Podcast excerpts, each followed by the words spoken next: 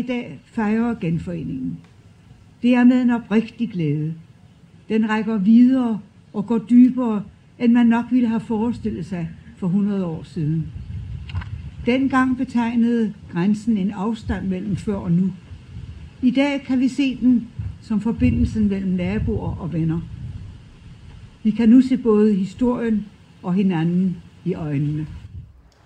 Ja, sådan lød det søndag, da dronning Margrethe og kronprins Frederik besøgte Sønderjylland i anledning af genforeningen i dag for præcis 101 år siden.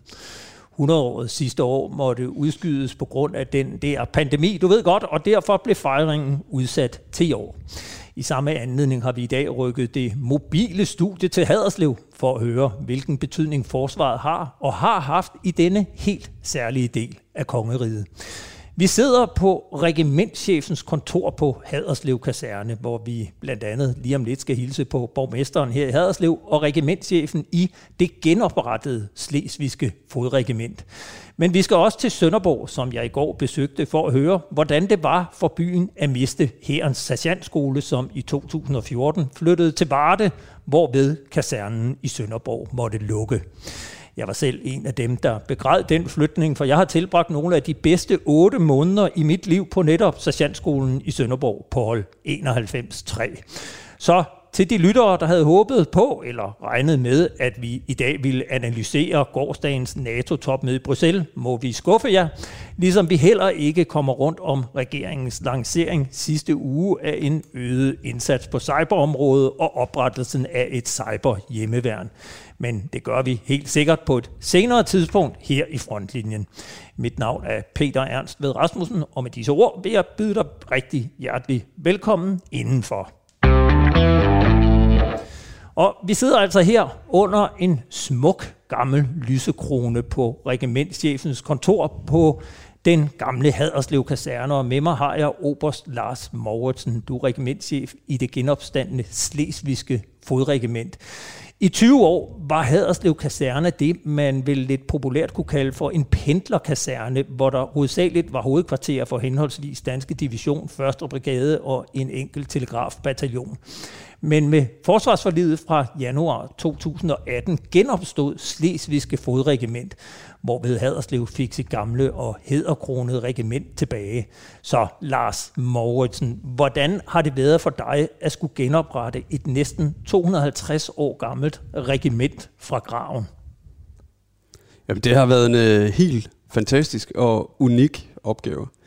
Øh, det siger sig selv, at øh, den historie, som du også øh, nævner der, det øh, er jo ompræget af vingesus, øh, særligt den her region. Og øh, det at skulle stå i spidsen for at genoprette Slesvigske fodregiment, som på det tidspunkt, hvor øh, vi blev oprettet 1. januar 2019, blev det fjerde kamptropsregiment i herren, hvor vi gik fra tre til fire kamptropsregimenter. Det i sig selv er noget helt særligt. Men det at skulle øh, oprette et øh, historisk regiment i en øh, region, som har været omgået af krige igennem øh, mange hundrede år, øh, og også øh, har været under tyske øh, herredømme i perioder, det er noget helt særligt. Og ved siden af dig, så sidder Hans Peter Geil. Du er venstreborgmester her i Haderslev Kommune. Hvor meget har det betydet for Haderslev, at Slesvigske Fodregiment blev genoprettet der i januar 19? Jamen, det betød rigtig meget, fordi øh, vi har jo ved diverse forsvarsforlig kæmpet hver eneste gang. Og når man bor i Haderslev og ser kasernens placering midt i Haderslev by, så kan man ikke være i tvivl om, at kasernen er ret synlig og altid opfattet som en del af byen. Og derfor har byen og byrådet også stået sammen om at kæmpe for at bevare øh, Haderslev kaserne gennem alle de forsvarsforlig, der har været. Og derfor er vi rigtig glade ved resultatet af den nye her, som jo så var seks år, og at vi får, får masser af unge mennesker tilbage igen. For en kaserne af den størrelse uden liv, det, det bryder vi ikke om i Sønderland. Det skal vi tale meget mere lige om lidt, men først skal vi lige høre, hvad, det egentlig, hvad der skete ved genforeningsfesten søndag, som blev fejret flere steder i Sønderjylland. Min kollega Miriam Legård Jacobsen har lavet denne lille montage. I søndags var en særlig og længe ventet dag i det sønderjyske. 100-året for Sønderjyllands genforening med resten af Danmark blev markeret med kongeligt besøg, et år forsinket på grund af coronapandemien. Vi skulle have været forsamlet her den 10. juli sidste år. Men i 2020 måtte vi alle indrette os på, at så meget ikke kunne lade sig gøre.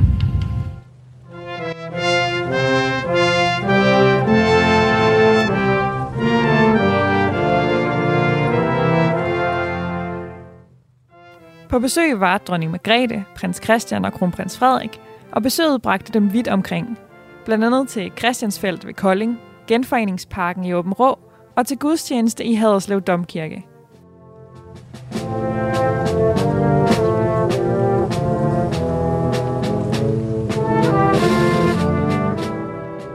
Og ganske særligt var markeringen, hvor det kongelige selskab red over den gamle grænse i Frederikshøj ved Kolding i en karet, det samme sted som Christian den 10. gjorde det 100 år forinden.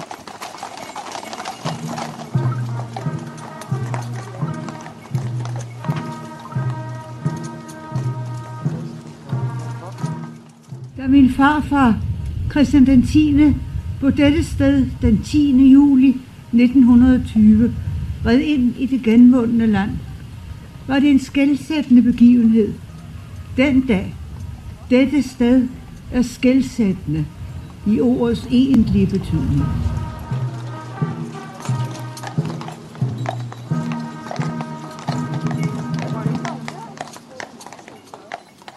Og flere taler blev det også til fra dronningens side om den store begivenhed og dens rolle anno 2021. Grænsen er der også i dag, men ikke som en begrænsning af vores sameksistens. Den er der for skældende mellem ude og hjemme, mellem jeres og vores. Dengang betegnede grænsen en afstand mellem før og nu. I dag kan vi se den som forbindelsen mellem naboer og venner. Vi kan nu se både historien og hinanden i øjnene. Du lytter i øjeblikket til frontlinjen her på Radio 4, og vi taler i dag om forsvaret i Sønderjylland, nu hvor det er 101 års dagen for genforeningen. Med mig ved pulten her på Haderslev Kaserne er Lars Moversen, regimentschef for Slesvigske Fodregiment, og Hans Peter Geil, borgmester i Haderslev Kommune. Hvis jeg starter med dig, Hans Peter. Genforeningen, som I fejrede søndag, hvordan fejrede I egentlig den her i Haderslev? Ja, vi fejrer den ikke på den måde, vi har regnet med det, men i og med, at øh, corona kommer ødelagt det her, så lavede vi jo programmet om, og det endte med, at vi havde en festgudstjeneste i Haderslev Domkirke, som jo er det største opbud, vi nogensinde har haft i Haderslev. I og med, for det første var der tre generationer fra kongehuset. Hendes majestæt dronningen, kronprins Frederik, og så var det hans søn, prins Christian. Og så var det den tyske forbundspræsident og den danske statsminister, Cecil Holsteins minister, ambassadøren. Der var et opbud af mennesker, øh, som var helt fantastisk at sætte op, og så var der mindst 3.000 mennesker i Ghana, til trods for corona, og opleve det, man kalder den sønderjyske folkelighed, at man ønsker at være tæt på kongehuset, og det fik man altid chance for. Domkirke øh, blev transmitteret øh, i Danmarks Radio, og, og kan ses øh, allerede nu, og så øh, det blev en festgudstjeneste både på dansk og tysk, og det var det, vi lavede op til præcis, og jeg tror, det, det er lang tid siden, at den tyske forbundstjent, som jo svarer til, til dansk overhoved, og har været besøg i, i Danmark, så det var stort og det var flot, og det var festligt. Og Lars Mauritsen, Slesvigske Fodregiment, hvordan deltog I i fejringen af genforeningen? Ja, vi var så heldige, at uh, vi kunne være med alle steder. Uh, vi havde selvfølgelig uh, tyngder her i, i Haderslev, som er vores garnisonsby, uh, og i, i det her perspektiv, så betød det så, at uh, regimentsfanen og jeg selv som regimentschef uh, var med i domkirken til, uh, til festgudstjenesten. Og derudover så havde vi øh, så regimentsbefalingsmanden øh, op ved øh, den gamle grænse og deltog øh, derop. Og sidst men ikke mindst så vores øh, slesvigske musikkorps øh, deltog så i de forskellige aktiviteter, der var i løbet af dagen. Og nede i domkirken, jamen der var de også til stede med et, øh, et par enkelte musikere. Vi skal tale meget mere om forsvaret og Sønderjylland med borgmester Geil og Oberst Mauritsen om lidt, men først skal vi lige høre, hvordan det er i dag at være soldat i Haderslev. Min kollega Miriam Legård Jacobsen har været rundt på kasernen og blandt andet mødt en gruppe soldater, som til november skal udsendes til Irak og derfor skal omskoles til terrænkørsel i de såkaldte GD'er, en slags firehjulstrukket øh, Mercedes Gelendewagen. Vi er ude i lige om lidt. Når vi kører ud, I følger bare efter foran kørende. Holder tempoet nede. Okay? Fedt. Så er det det, vi gør.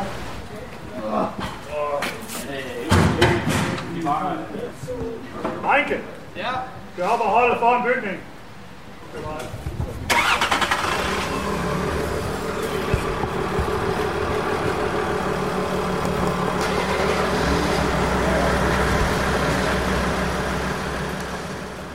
Nå, det man kunne høre her i baggrunden, det var jo dine kollegaer, Niklas, der øh, fik øh, hjulet op foran kasernen, og jeg har lige fået lov at stjæle dig et øjeblik, inden I skal afsted. Øh, Niklas Gotka, du er jo øh, sanitetsmand i tredje deling i Livkompaniet, og hvad er det, I skal ud og lave nu, hvor dine kollegaer holder og venter på dig deroppe? Jamen i dag så skal vi ud og blive ukusket. Vi har egentlig tre dage i løbet af den her uge, hvor vi skal ukuskes, og det er egentlig bare en omskoling til at kunne køre øh, GD i terræn.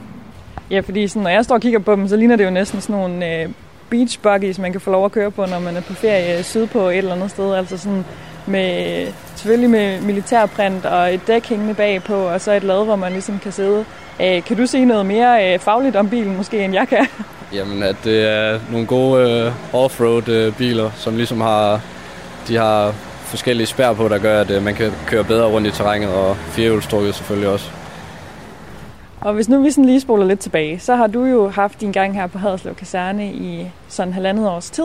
Og kan du ikke lige tage os igennem, hvad er det, du så har øh, nået på den halvandet års periode? Jo, jamen øh, vi har jo startet med HU'en hernede, tog øh, værnepligten et andet sted. Og så var vi jo så hjemsendt på lidt øh, corona, så vi har så haft en masse ting, vi har skulle indhente her, efter vi øh, også er blevet stående styrker, hvor jeg nu er konstabel.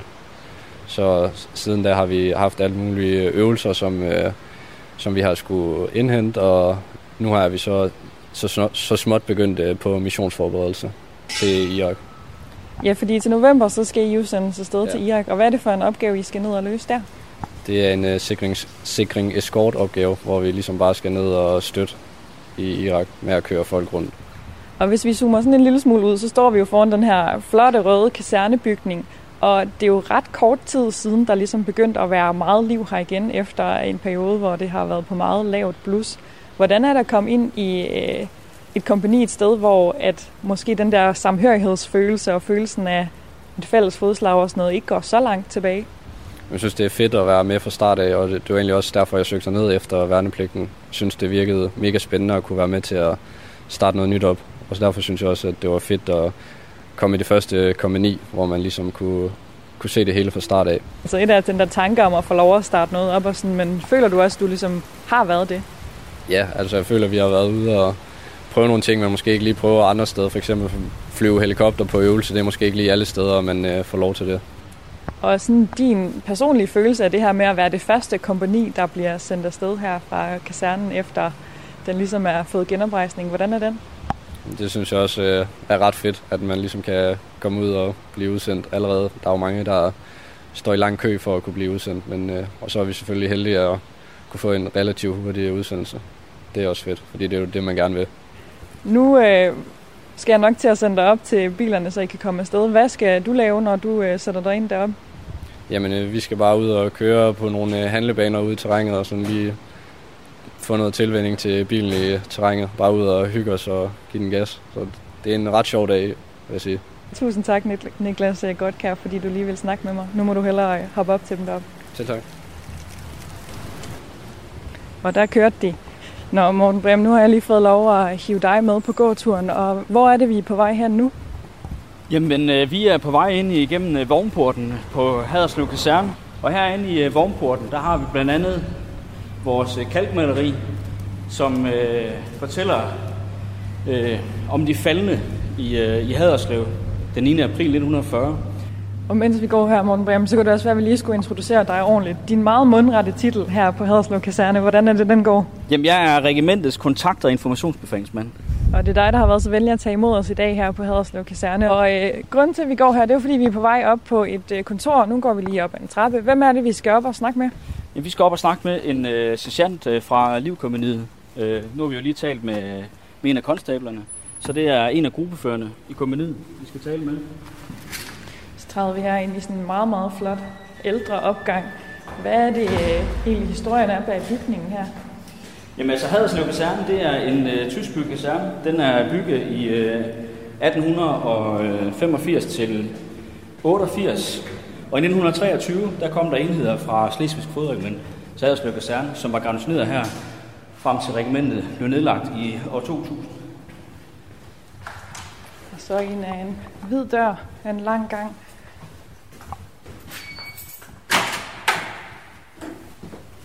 Maldo, hvor har du? Ja, ja, ja, jeg har lige rykket. Hej, hej. Dag, Tak fordi jeg måtte komme og snakke med dig. det var så lidt. Jamen, øh, efter øh, mange trappeopgange og et par gående forkert, så har jeg nu indfundet mig i sådan et stort øh, kontorlokale, hvor der hænger en kort, og der hænger tavler og skemaer og sådan noget på væggene, og der er ret meget liv herinde. Udover at der i hvert fald ikke er så mange mennesker, der er kun dig, Jens Christensen, og du sidder her og er ved at lave nogle tegninger til en øvelse, I skal på i dag. Du er sergeant og gruppefører for første kompani her på kasernen, og hvordan synes du, det er at være en del af Haderslev Kaserne? Jeg synes, det er, det, det er spændende, og det er, um, det er næsten et, et privilegie at kunne, øh, kunne være med øh, ja, i Haderslev Kaserne i den nye opstart her, altså som, øh, som Slesvigske fodregiment. Øh, jeg vil også sige, det, det er udfordrende. Nu har jeg været i, i Holstebro øh, før, så, um, så der har været mange, mange udfordringer, som man ikke rigtig havde forudset, da vi egentlig, øh, da vi egentlig startede hernede. Både med personel, øh, logistik, lokaler, kasernen, det hele det skal op og, op og køre øh, på ny, hvor man, øh, hvor man op i, ja, på min tidligere arbejdsplads øh, nærmest lidt tog forgivelserne alle de her ting, øh, som, som der var op og køre op og spille. For en, som ikke nødvendigvis ved, hvad det vil sige at være øh, gruppefører eller sergeant, eller kan du ikke så ikke lige sætte mig lidt i, hvad er det egentlig din øh, dagligdag her på kasernen går ud på? Jamen, øh, min daglig som, øh, som gruppefører og øh, sergeant, jamen, sådan helt, øh, helt basalt, jamen, så, så går det egentlig ud på, at, øh, at jeg skal føre min, min gruppe. Så jeg har en gruppe af, af syv konstabler under mig, som, øh, som jeg skal føre, øh, når vi er ude og kæmpe i, øh, i felten eller i byen, hvis det, hvis det er der, vi, øh, vi slår sig. Og øh, nu nærmer I jo lige så stille også at skulle være det første kompani, der bliver udsendt øh, her fra kasernen i den nyere tid. Hvordan synes du, det er at være med som nogle af de første der? Øhm, det, det synes jeg også er fedt. Nu kan man sige, at vi er jo ikke de første på, øh, på selve missionen, men, men det er bestemt en stor ting at være, være det første kompani i, en, i et nyt regiment, som, øh, som bliver udsendt.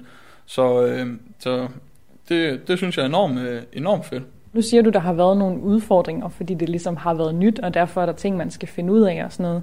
Hvad med på øh, sådan den mere mentale og menneskelige side, altså sammenholdet og sådan noget? Der tænker jeg også, der kan ligge noget i at have øh, altså have gamle kollegaer og have folk, der har været på kasernen i lang tid og sådan noget.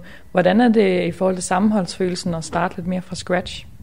Det, der har været, har været ekstra fedt øh, kontra, når man, man kører et uddannelsesforløb ved andre enheder, det er, at vi har jo startet med vores værnepligtige og, og fået lov til at tage de selv samme værnepligtige med i, øh, i herrens reaktionsstyrkeuddannelse, og tage dem, der kom videre derfra med over i stående, hvor man normalt har har et væsentligt større udskift imellem kompanierne. Så, så vi har egentlig fået lov til at tage vores helt egen folk med fra dag i dag, og så ind til, til nu. Og det har selvfølgelig det har skabt et stort sammenhold i, i delingen, som både, både delingsfører til sergeant til konstabel, men også, også konstablerne imellem. Så, så det har vi jo fået lov til at køre det på den her måde, fordi det var noget nyt, der skulle, skulle startes op. Det, det har været super fedt. Ja, således altså soldaterne her på Haderslev Kaserne, hvor jeg sidder inde på regimentschefens kontor sammen med borgmester Hans Peter Geil og regimentschef Lars Mauritsen. Jeg kunne godt tænke mig at dvæle lidt ved øh, forsvarets betydning her i øh, Sønderjylland, og, og, og det at genoprette et, øh, et regiment, og Lars Mauritsen. Selvom regimentet lukkede, så har der jo ikke, altså så lukkede kasernen ikke. Hvad har der været i de mellemliggende år? I det mellemliggende år, der har der øh, primært været øh, hovedkvarteret for Danske Division, øh, hovedkvarteret for øh, 1. Brigade, øh, 3. Øh, Jyske Brigade har også været her i en periode, øh, og så har der været øh, enheder, altså bataljonsværdi og øh, uddannelsesenheder fra tidligere øh, telegrafregimentet og senest øh, Føringsstøtteregimentet. Og hvad er det så, du har i dag, når, når du kigger ud over øh, det, der er på kasernen og, og, og dem, som du har ansvaret for? Hvad er det for et regiment? Regimentet øh, består overordnet set af en, øh, en stab. I dag hedder det garnisonsstøtteenheden, men øh, lige i løbet af en måneds tid, så bliver det omdødt til, øh, til regimentstaben.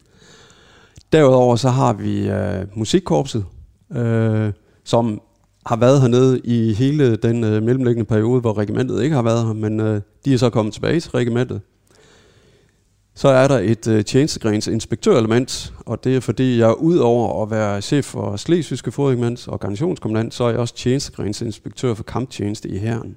Øh, så der har jeg et element til at hjælpe mig med det. Og så er der så en række enheder på kasernen, og øh, den største enhed, det er så øh, 13. lette infanteribataljon, som øh, uddannelsesmæssigt operativt hører under 2. brigade, men historisk traditionspleje, øh, øh, HR øh, med videre, og garnitionsmæssigt hører det så under regimentet. Og det er i princippet derfor, regimentet er kommet tilbage. Det er for at skabe rammer og vilkår for det lette infanteri og opbygning af den nye øh, kapacitet i herren. Og kan du sige lidt om, hvor mange ansatte er der i Slesvigske Fodregiment? Hvor mange er der på kasernen? Og øh, måske også lidt om, hvad, hvad har du af værnepligtige? Hvad har du af professionelle soldater? I øjeblikket der er vi øh, cirka 450 øh, på kasernen, og øh, vi er i gang med en opbygningstakt af det lette infanteri og bataljonen. Øh, overordnet set så var det sådan, at øh, i starten af 19, hvor vi blev genoprettet, der oprettes øh, staben ved bataljonen. Man oprettede det første kompani øh, med kaderen, som fik værnepligt i medio 19. Og så er de så kommet som perler på en snor, øh, således at det kompani, der startede i 19, de blev øh, fastansatte og konstabler i 20, og de har nu været i gang med en uddannelse, og det er dem, du har mødt tidligere i dag, som nu er ved at gøre klar til, at de skal ud i deres første internationale operation.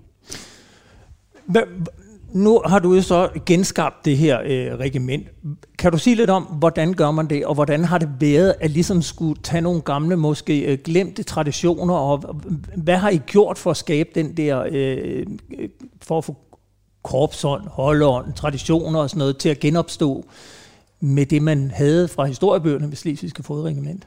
Altså, vi har gjort det, at øh, vi har taget udgangspunkt i historien og de traditioner, som der var ved det daværende slesvigske fodregiment.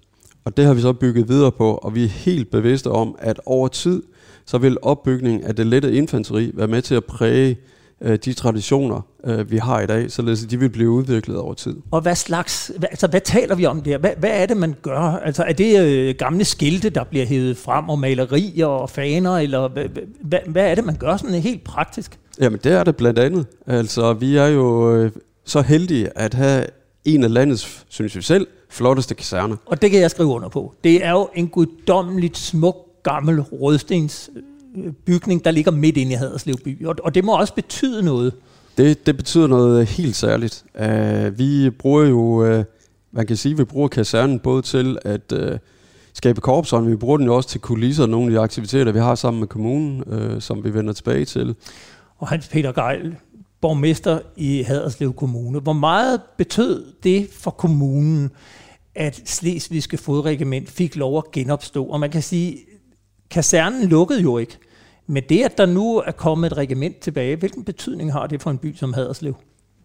Det har en kolossal betydning, fordi at øh, en bygning af den her størrelse med det liv og det, der var forudset, som Lars også har redegjort for, hvad, hvad væksten vil blive med unge mennesker, der kunne komme til.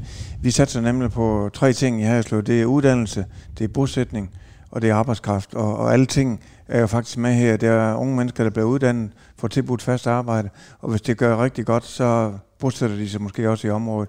Så det er en win-win situation for kommunen, og så er det uniformer, og Haderslev har, vi, vi betegner os selv som en forsvarskommune, i og med, at vi har øh, kasernen her, så har vi Fighterwings Skrydstrup ude i Skrydstrup, som jo huser, eller kommer til at huse F-35. Så har vi Beredskabscenter Sydland også øh, liggende, og så har vi NATO-styrken. Så er det det, der ligger i Tinglev? Det er, er det, hvor uddannelsen ligger i Tinglev, men, men Beredskabscenter Syd er selve delen, den ligger her i Haderslev med, jeg tror, de er omkring 50-70 øh, fastansatte, men uddanner også nogle, nej, det er skolen, der ligger i Tinglev. Så, så det er vi rigtig øh, flot, flot øh, glade for, også fordi at de tre øh, organisationer netop samarbejder omkring det, der også vi kommer til at se under lysfesten, at man synliggør, selvom man med et glimt i øjet, at uniformen begynder at ligne hinanden, så, så synliggør man i hvert fald, at Haderslev Kommune er en forsvarskommune, og, og det glæder vi os over, fordi det, det giver liv i kommunen. Hvis vi nu øh, lader helikopteren flyve lidt op over kommunen og kigger ud over hele Sønderjylland, øh, så har vi jo øh, blandt andet hørt vi her til Sandskole er flyttet til Varde, der er hele Oksbøl, der nu har fået en kaserne, ikke bare en lejr. Der er Skrydstrup flyvestationen dernede. Hvor stor en betydning vil du vurdere, at forsvaret har for Sønderjylland samlet? Jamen, det har en stor betydning, og vi ved godt, at Haderslev huser sådan set den sidste kaserne i Syd- og Sønderjylland. Også hvis du tager Varder med, så har de selvfølgelig også noget der. Men det er den sidste kaserne her i, øh, i Haderslev, og så har vi flyvestationen. Og jeg kan, ikke, jeg kan kun sige dig, i Sønderjylland, nu har vi lige fejret genforening, og sige, at man skal aldrig sætte Sønderjylland op mod krigsmagten, han har sagt, så bliver vi stejl. Og det har jeg også sagt til Lars' overordnet, at hvis I begynder igen at, at røre ved forsvarsstrategien, så er vi parat. Så går vi på frontlinjen, tror jeg nok, man kan sige, fordi vi er glade ved uniformer. Og nu er du jo venstremand, men fortæl lige, øh, forsvarets opbakning, er den på tværs af alle politiske skil? Ja, på nær enhedslisten jo, som jo tror nok, at jeg kan ikke sige, og SF, de, de har det jo ikke, men altså i byrådet bakker vi op omkring det her ting, og have en kaserne. Ja, jeg vil også sige, at øh, et af vores øh, øh, opmærksomhedsområder, det er jo, at øh, vi er øh, lokalt forankret, regionalt støttet, men globalt indsat. Og den øh, lokale forankring, øh, det, øh, det mærker man i dagligdagen. Øh, både det samarbejde, men øh, vi har med kommunen og de andre partnere i området, men selvfølgelig også i, øh, i forhold til, at vi er placeret midt i byen. Ikke alle byer i Sønderjylland har oplevet samme glæde som Haderslev, der fik nedlagt et regiment øh, der fik et nedlagt regiment tilbage. Stik modsat gik de jo så i Sønderborg, som i 2014 måtte lukke her en sergeantskole og se den flytte til Varde. Det gjorde ondt ikke bare for dem, som arbejdede og forrettede tjeneste på sergeantskolen i Sønderborg, men også for borgerne i omkring byen. I går besøgte jeg Sønderborg og den nu nedlagte sergeantskole, hvor jeg selv var elev for præcis 30 år siden, fra juni 1991 til februar 1992.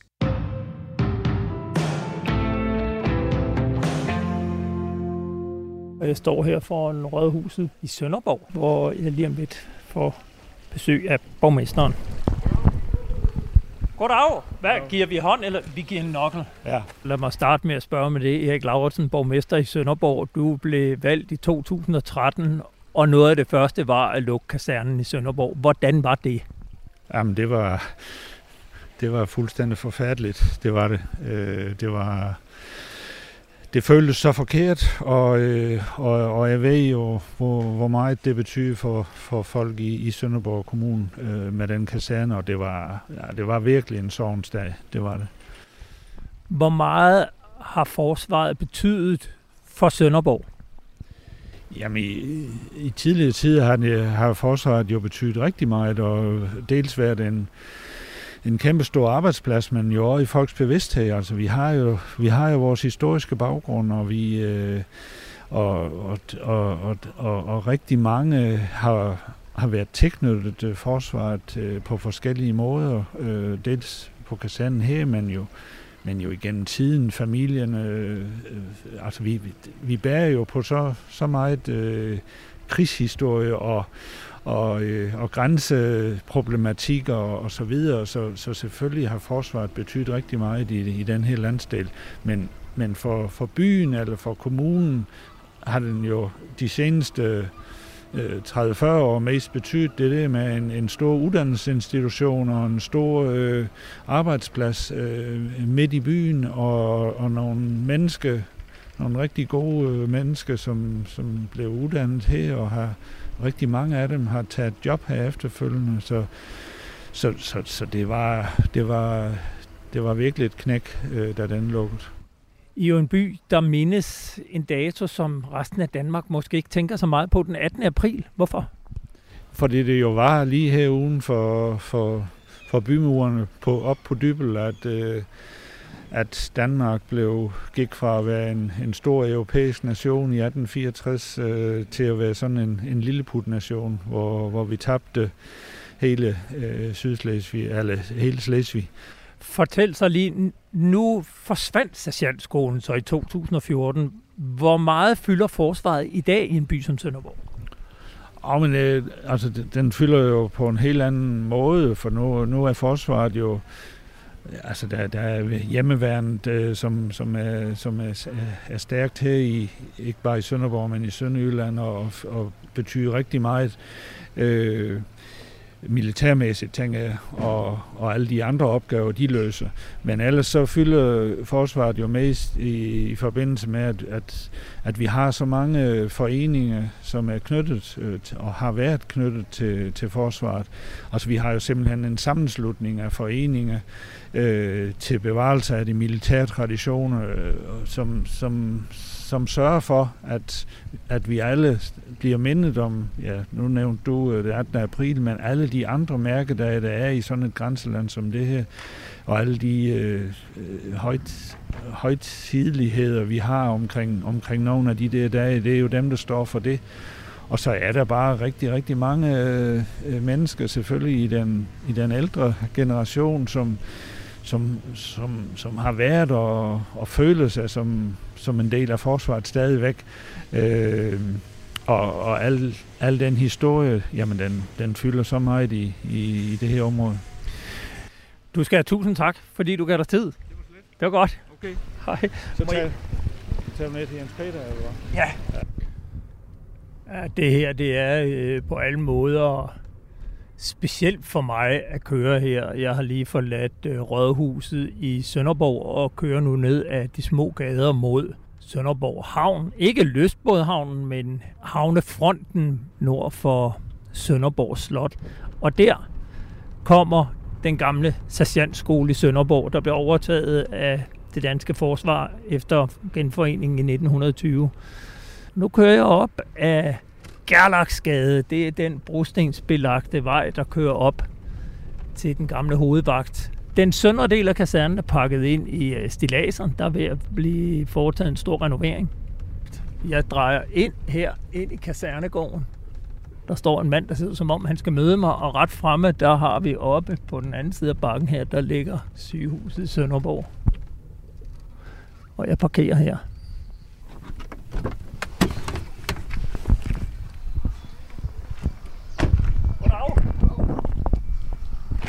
Eller øh, morgen, som man siger. Ja, det gør vi jo. Øh, jeg hedder Jens Peter Rasmussen, og jeg er pensioneret hos Løjtnant fra Hæren. Ja. Øh, jeg har været chef for Hærens Sergeantskole her i Sønderborg på den her kaserne fra 1999 til 2005. Og det er jo værd her at sige, at vi går på terrassogulve, og så er det ellers store, hvad kalder man den slags sten? Det er jo granit, som selve trappen er lavet af, stor smedjernsgelænder øh, med træ for oven.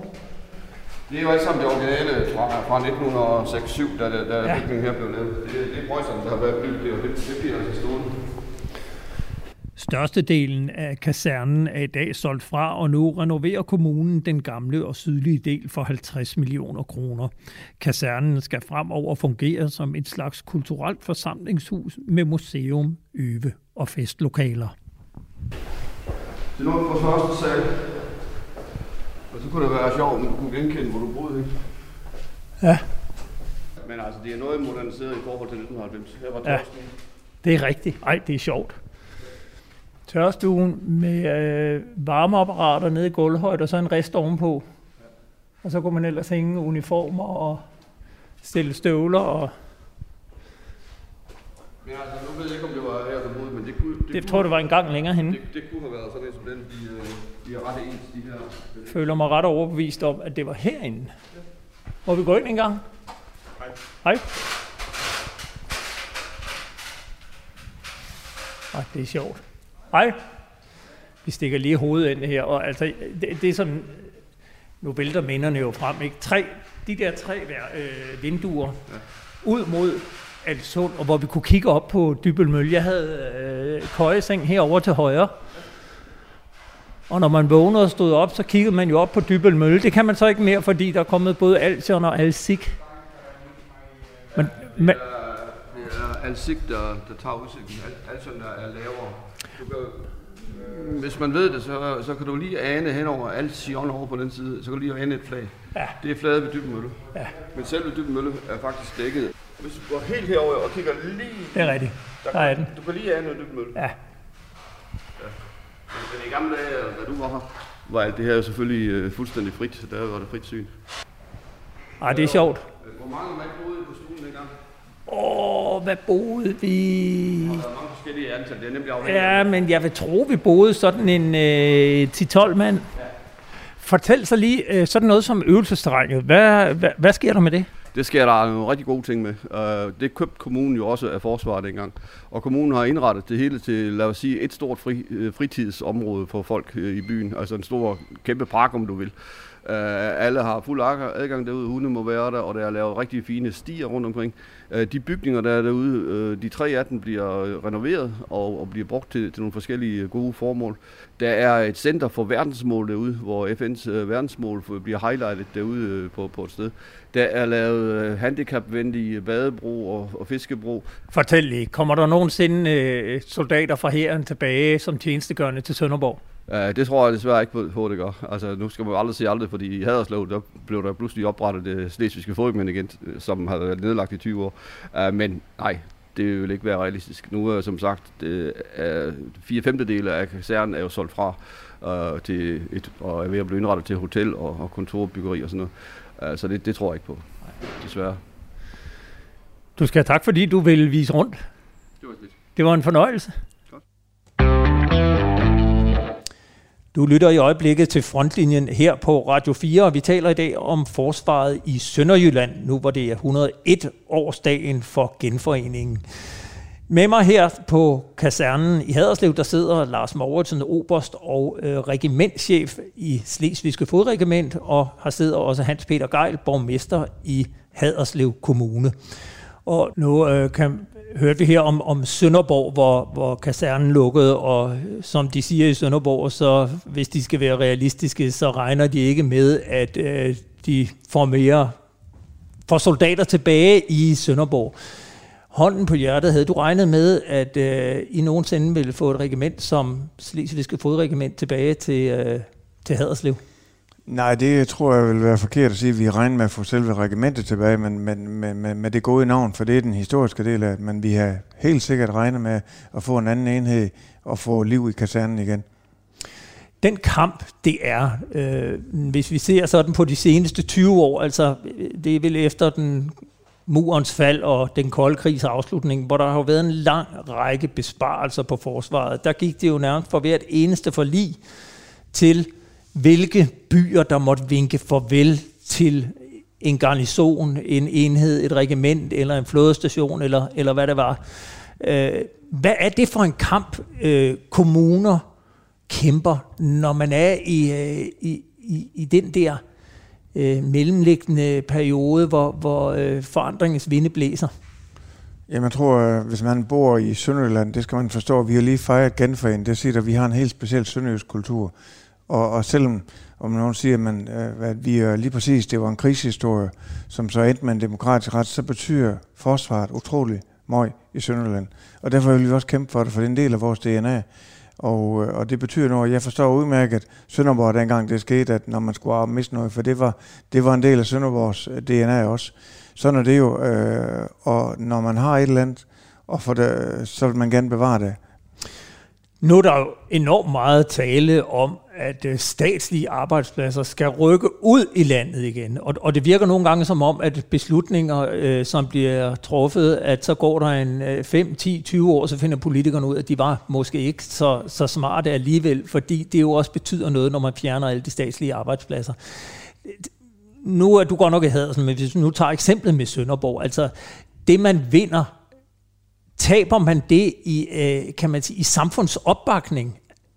Nej, det tror jeg ikke, øh, fordi at øh, øh, samfundet, i hvert fald i Sønderjylland og Haderslev så del til, øh, bakker op omkring den her beslutning. Det var, det var politisk var der hele vejen igennem kamp. Det var ikke nogen, der, der bare skulle øh, som, som et enkelt parti, der kæmper for det. Det gjorde vi på tværs.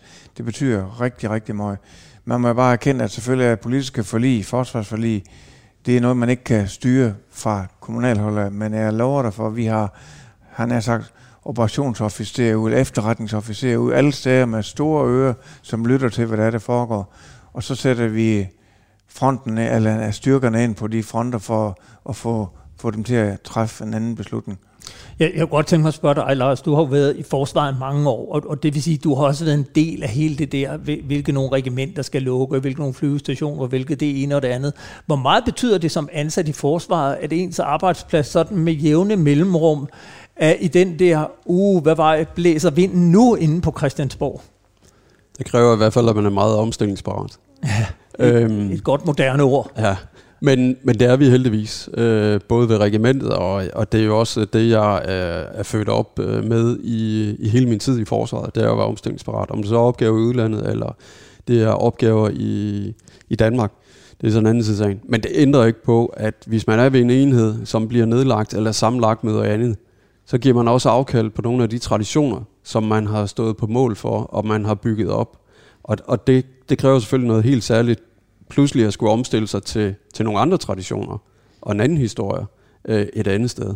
Øh, så, så de der skifte, der kommer, det giver en længere omstillingsproces øh, lokalt. Jeg kunne godt tænke mig lige at spille et, et kort klip for jer, for, fordi en, en ting er, hvad det betyder øh, for de ansatte i forsvaret. Noget andet er jo så for dem, der bor i en garnisonsby. Og inden vi fortsætter, skal vi høre fra nogle af dem, som gik ind i kampen for at bevare Haderslev kaserne. Min kollega Miriam Legård Jacobsen gik ud af den gamle hovedvagt og over Gammelting, hvor kampene i øvrigt den 9. april 1940 sluttede. Jeg har bevæget mig lidt over på den anden side af vejen og væk fra kasernen til Haderslev Skydeselskab.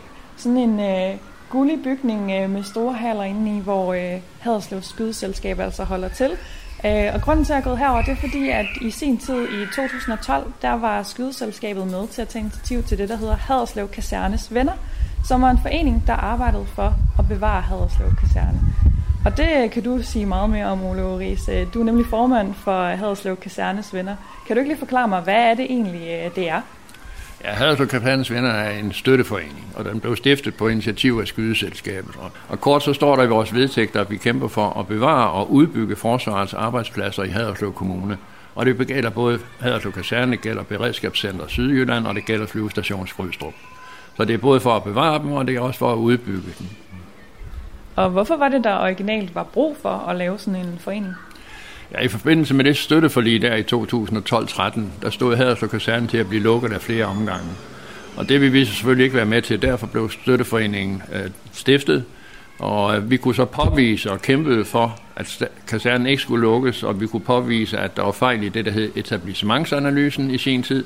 Hvis man kan høre lidt blæsevær i baggrunden, så er det fordi, vi har sat os ud i sådan en fin pavillon lige uden for skydeselskabet. Så jeg spørger lige en gang til, Ole Oris. Øh, hvad for en betydning tror du, I har haft for, at der jo i dag er masser af liv på Haderslev Kaserne, og at den langt fra er lukket ned? Ja, som sagt, så kunne vi jo påvise de fejl, der vi fik overbevist politikerne om, at den ikke skulle lukkes. Så vi får der ja, skyld for, hvis man kan sige det sådan, at kasernen ikke blev lukket i sin tid, fordi vi kunne overbevise politikerne om, at det var en dum idé. Og hvad er det, der gør, at det var så vigtigt for jer og for byen at bevare Haderslev Kaserne? Jamen altså, Haderslev Kaserne blev bygget i 1888, og det er, den har jo været her i lang, lang tid. Det har stor betydning især for Haderslev, men også for Sønderjylland. Og hvad så i dag? Altså nu øh, lever kasernen jo videre, og øh, Slesvigske Fodregiment, som du også tidligere har været en del af, er jo genomstået tilbage i 2019. Hvad så i dag? Altså hvad laver I nu? Jamen, altså vi sover ikke med støvlerne på mere. Det gjorde vi jo en overgang, men vi er stadigvæk på vagt, fordi vi kæmper også for at bevare Haderslev Kaserne og forsvarets arbejdspladser i Haderslev Kommune. Så vi er stadigvæk på vagt for, at politikerne ikke skal finde på nogle unåder.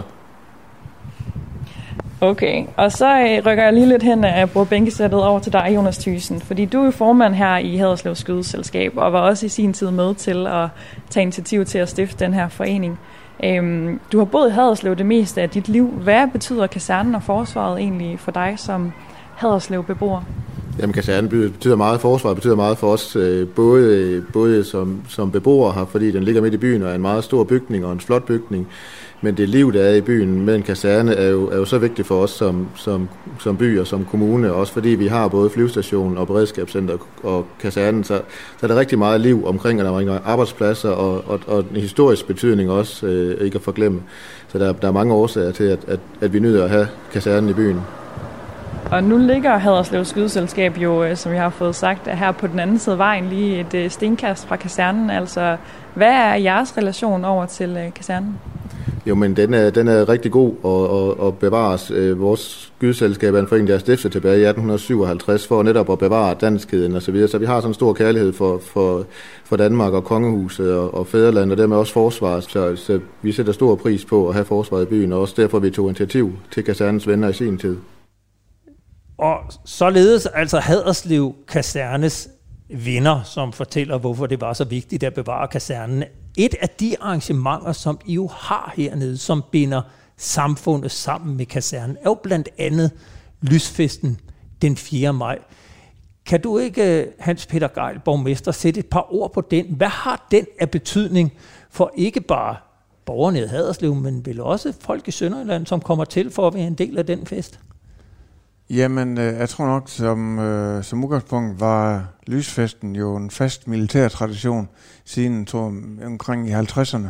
Og så indtil her i 2015-16 havde den det samme formål, at man, øh, det var en militær øh, hvad skal man sige, øh, tradition, som havde de militære, øh, det kan Lars Bager fortælle om alt, alt fra, fra øh, hvor man med, hvordan man afviklede de militære positioner det var, det var ikke særlig folkeligt, men, men, men hele tiden med kasernen som baggrund og som en ramme i den indre kasernegård. Vi var vel omkring 2500 tilskuere, tror jeg, til sidst. Så blev vi enige om, at vi ville prøve at forny den med begrebet fred, frihed og forsoning. Og, og uden at ødelægge den militære tradition, så får den lidt mere folk også for yngre generation. Og jeg vil sige, at i al beskedenhed, så lykkedes det, fordi øh, det første år, vi havde, der havde vi med lysshow på, på kasernen, hvor hvor det var et fantastisk skub, og lige pludselig så var vi oppe på 10.000 øh, besøgende, og det er det maksimum, det kan være i gården. Og her i år, den 4. maj, på grund af, eller sidste år måtte vi aflyst, men så havde vi forsvarsminister Trine Bramsen kom og afvikle en, øh, en øh, hvad hedder det, digital, virtuel øh, fest, og i år besluttede vi så for at sige, at vi kunne lige så godt regne med det forsamlingsforbud, kunne vi jo ikke mønstre 10.000 i den indre kasernegård. Og så blev vores lille styregruppe ret hurtigt enige om, at vi satte på en tv-transmitteret øh, lysfest, og fik så den fornøjelse, at hans kongelige høje kronprins Frederik sagde ja til at være hovedtaler. Lars Mortensen, hvor, hvor bevidst det er I om, at øh, skulle være en del af denne her forankring i det civile miljø og inddrage de civile borgere i eksempelvis arrangementer som Lysfesten? Altså det er vi meget bevidste om. Øh, der er ingen tvivl om, at øh, som vi også tidligere nævnt, at den her store øh, opbakning, der er i Sønderjylland til militæret, det at vi er fælles om en øh, stor lysfest, det er jo også vores måde ligesom at give tilbage og sige tak på. Altså vi laver det her store øh, fælles øh, øh, projekt, hvor vi øh, markerer øh, befrielsen, og vi, øh, vi holder lysfesten. Og det gør vi sammen med kommunen og sammen med lokalbefolkningen. Øh, og regionens befolkning. Altså folk kommer jo også øh, lidt længere væk fra end, end lige nærområdet for at tage del i, øh, i lysfesten. Og det er jo det er den måde, hvor vi kan ligesom smelte sammen med øh, det civile i, i området, øh, sådan i fuld flor. Og jeg kan jo bare sige, at selv som københavner, øh, hvor vi jo har, øh, hvor vi har øh, mindehøjtidligheden i, i Mindelunden, der vil jeg da våge påstå, at, at lysfesten i Haderslev er en af dem, man hører om, fordi den er lidt spektakulær på andre måder, at den, den vækker jo opsigt på grund af netop jeres lad os med, der bliver kastet op på den røde kasernebygning. Jeg tror i hvert fald i militære kredse er der mange, der vil, der vil kende, kende til lysfesten. Øh, jeg kunne godt tænke mig lige, inden vi runder af her, høre dig, Hans Peter Geil, der har jo været en kæmpe debat omkring kampfly. Øh, nu får vi, det blev besluttet i 2016 at købe F-35. Dengang var der jo også en lille smule snak om, uge, hvor skal kampflyene være henne. Hvad tror du, der var det afgørende for, at man valgte at sige, jamen de skal være i Skrydstrup, hvor vi i forvejen har F-16? Jamen, øh, der er ingen tvivl om, at det her, man har fundet ud af i debatten, at vi har haft øh, F-16 nu i 40 år, og lokalbefolkningen har levet med de støjgener, det har været. Og det værste, der skete, det var, at, at der kom, hvis jeg skal sige en myte frem om F-35 larme dobbelt så meget. Det er det, amerikanerne kalder the, the sound of freedom. Ja, og, og, og få overbevist så lokalbefolkningen om, at nu skulle de udsættes for et endnu større lydinferno. Det var der en del politisk debat omkring. Men øh, vi var sådan set rimelig sikre, så siger jeg forestiller mig ikke, at staten køber et, øh, en flyvemaskine ind, som i princippet ikke må kunne flyve over civile områder, fordi det var lidt, det var lidt vanskeligt.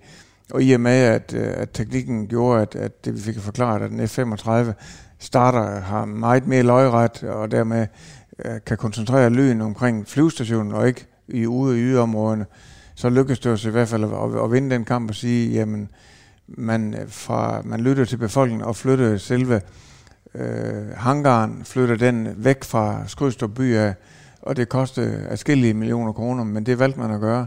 Og øh, så har vi jo så gjort en intensiv øh, interesse for både at, at sige, at øh, at please øh, befolkningen med omkring støjmålinger, så at, at når F-35 kommer, så vil militæret kunne sige, jamen er det så korrekt, larmer den mere? Og så er der små 1500 huse i noget, man kalder gul zone, som, som ligger udenfor, som har fået 70.000 i kompensation til, til støjisolering, og så er der omkring 100 12 øh, ejendomme, som ligger i rød zone, som får 140.000, men med en mulighed for, at staten inden for en 10-årig periode kan overtage deres hus, hvis det viser sig, at støjen var mere. Det er den største, hvis man kan sige, tror jeg nok, i antal ejendom siden Københavns Lufthavn og en motorvej. Det har betydet rigtig meget, men, men øh, nu, nu er statens ejendomsselskab Freja i gang med at, at overtage nogle huse, og indtil videre er det 34, det vil sige, at der er en, der har sagt nej. Så man er i gang med inden for røde zoner købe ejendom op.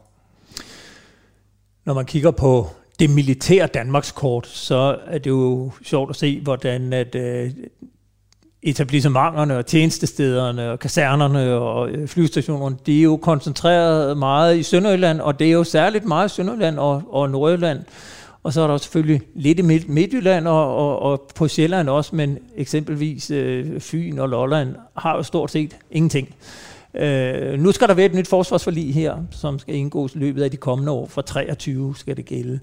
Øh, du som borgmester, Hans Peter Gral, hvad står øverst på din ønskeliste for det kommende forsvarsforlig? Jamen, det er sådan set bare at bevare de institutioner, de har, for det har de gjort rigtig godt i, både på Haslev Kaserne, på Flyvestationen Skrydstrup og Beredskabscenter Sydland. Her er nemlig opbakken til befolkningen, at man kan yde den indsats, som militæret skal, uden at befolkningen er sure over det. Og det kan jeg kun anbefale til at sige, jeg tror ikke, de tør over og flytte tingene mere. Det har man simpelthen ikke råd til. Jeg tror heller ikke, det uh, står i drejebogen, at der er mere. Der skal i hvert fald lukke eller flytte øh, forløbig. Hvis du kigger frem sådan de næste, de næste par år, Lars Mortensen, hvad, hvad står i din kalender for, Syds, eller for Slesvigske Fodregiment? Jamen, de næste par år, det vil øh, ligesom øh, fuldende den øh, opbygning, der skal være af det lette infanteri. Øh, vi må se, øh, om vi får alle enhederne inden udgangen af forlidet, eller det bliver lige i starten af det næste. Men det ændrer ikke på, at vi bygger en underafdeling om året, så at sige. Og, øh, og i øh, slutmålet, der har vi så en let infanteribataljon, øh, som kan indsættes øh, øh, globalt set. Øh, vejen dertil, det er øh, helt naturligt, at der er en række kapaciteter og delkapaciteter, øh, specialdelinger med videre, som øh, skal bygges op, og det er vi så i, øh, i fuld gang med. Og man kan sige, at øh, det, at det lette infanteri øh, måske ikke larmer lige så meget som øh, F-35 øh, lidt længere vestpå, det gør jo stadigvæk, at når vi er placeret inde midt i byen, så er det lette infanteri med deres ATV'er og M-Racers øh, vil selvfølgelig også øh, komme til at larme lidt omkring øh, kasernen, for ikke at tale om alle de, øh, de biler, der vil komme, når vi kommer op i, øh, i den fulde omdrejning. Men heldigvis, så har vi den øh, store lokale opbakning, og øh, det er vi øh, rigtig glade af her ved Slesvigske Fodregiment. Jeg vil sige tak til jer begge to, borgmester Hans Peter Geil fra Venstre, fordi du vil være med, og tak til Oberst Lars Mortensen, som er regimentschef i Slesvigske Fodregiment, fordi vi måtte besøge dig og sende her fra kasernen i Haderslev. Til lytterne vil jeg sige tak, fordi I lyttede med til denne næst sidste udsendelse af Frontlinjen inden en lang sommerferie.